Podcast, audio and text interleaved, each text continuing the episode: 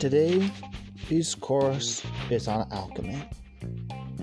Part 1 What is alchemy?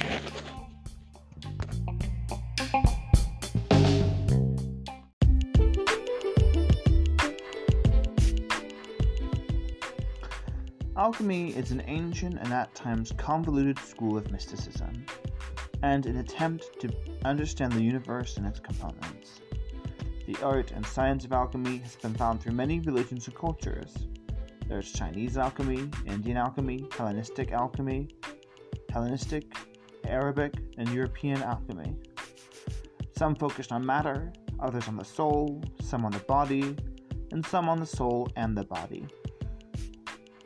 The history of alchemy is not a smooth course, but a journey full of contradictions, false starts, and awesome, I hate saying that word, but awesome insights into creation and reality. At times, alchemy defies singular definition. However, at its essence, alchemy is an attempt to bring things to a quote unquote final perfection. Either a corporeal thing or an incorporeal object. The Greeks called alchemy chemia. They would also have called it chrysopoeia and argyropoeia, gold making and silver making, respectively.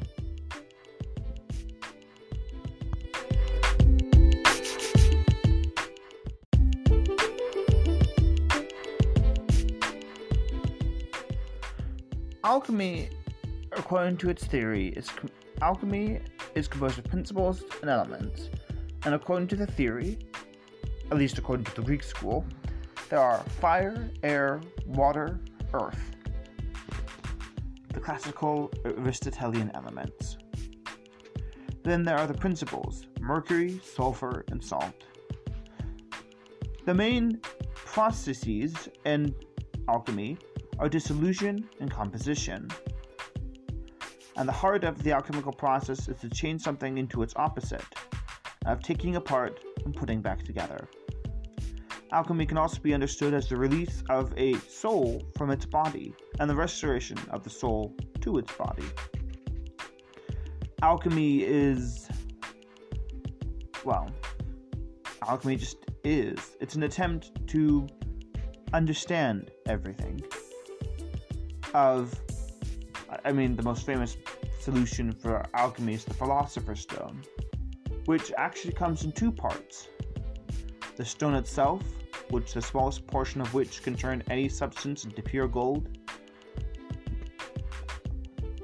and the elixir of life, the drinking of which cures all illnesses, deals any injuries, and grants and continued drinking of which grants immortality.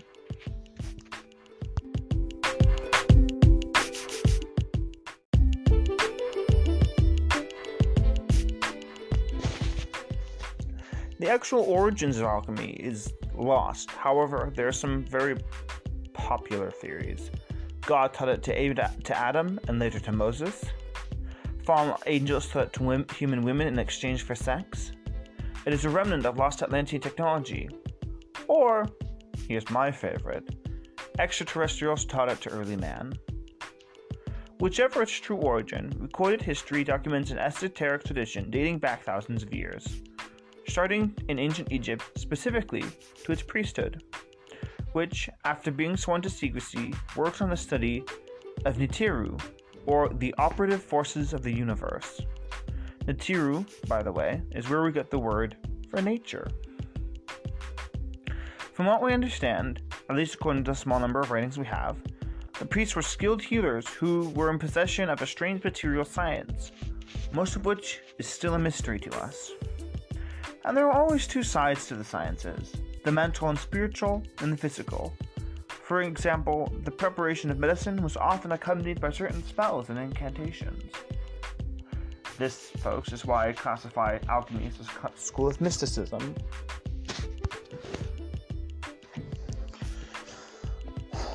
Um, because initially it was, well, accompanied by spells and incantations, not just hard science and mysticism, but magic. Cool magic too. Like have you actually seen the materials like mages would, um, priests would use to work their spells? There was wands, there was staves, there was um, a whole host of other things actually, and they had a med kit.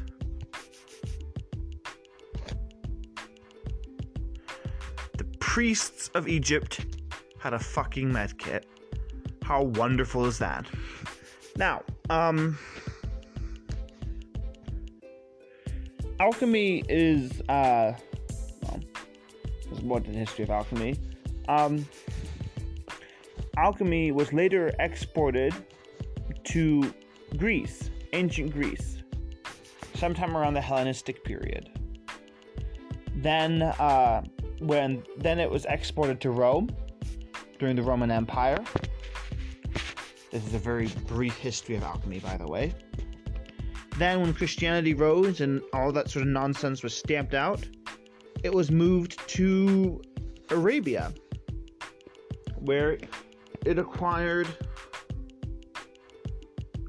the um,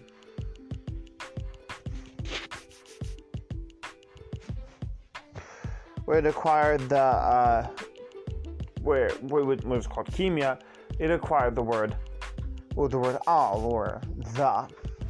Anyways, when a patient was given medicine and they were also given instructions to repeat a spell or prayer each time they took the medicine. As the sacred science advanced, tales of wondrous healing oils, life bringing potions, and imitations of gold and precious stones, which have even survived to this day. Not the stones and gold, but the uh, tales. The Egyptians called their land Kem, or Kemet, which literally means the Black Land. This being a reference to the fertile soil which was deposited yearly by the Nile's flooding. Knowledge of Egypt, Egypt's sacred science made its way to Greece, where it was called chemia, or the black art. So, yeah, it was black magic. But it's not black magic, because black magic's evil. Um, during the rise of Christian Rome, the practitioners of chemia, or the Hermetic principles, as it was now called, made their way to the Middle East, the land ruled by Arabs, and not Rome. We went through this before. Um, the Arabic lands would become the foremost center of learning for those who wished to learn the sacred arts. It was there that the Arabic prefix al was added to the Greek chemia, which gave us alchemia and later alchemy. Beginning with the Islamic invasions around 800 Common Era, the knowledge of alchemy was brought back to Europe.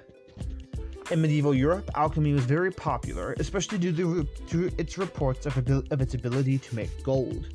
This caused a lot of comment deposes alchemists in order to drain the persons of nobles in their attempts to make gold, which would end with the practice of alchemy ultimately being outlawed by the nobles and the churches of the land. This would lead to it eventually fading into obscurity, especially with the rise of chemistry, which was considered to be more accessible to the uninitiated.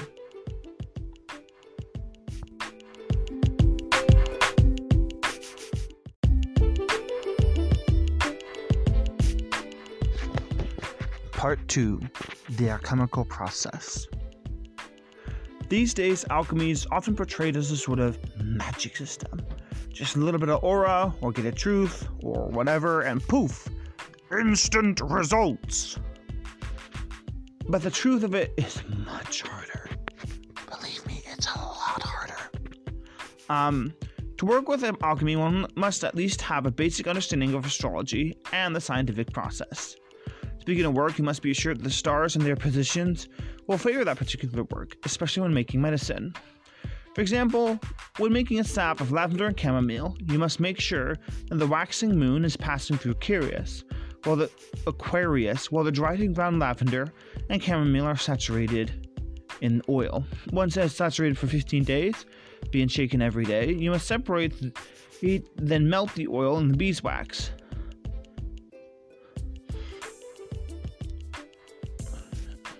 once again during the waxing moon. And that is simplifying it a lot. Um, yeah. Also, um, alchemy is like Yeah, alchemy is hard, especially making alchemical medicine. Oh, and I made successfully made an alchemical salve about a month ago. And according to those who've tested it, it's well, it's pretty cool. Um, it uh, has even helped clear up one friend's eczema. So, yeah, apparently I'm really good at this sort of shit. Well, not the podcast shit, but yeah.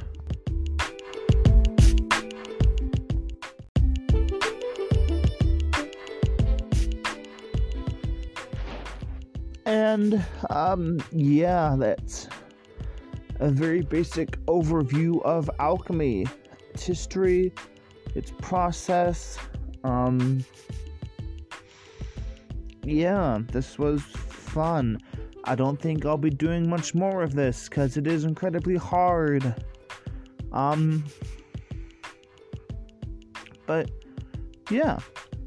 Anyways, this is Dragon signing off.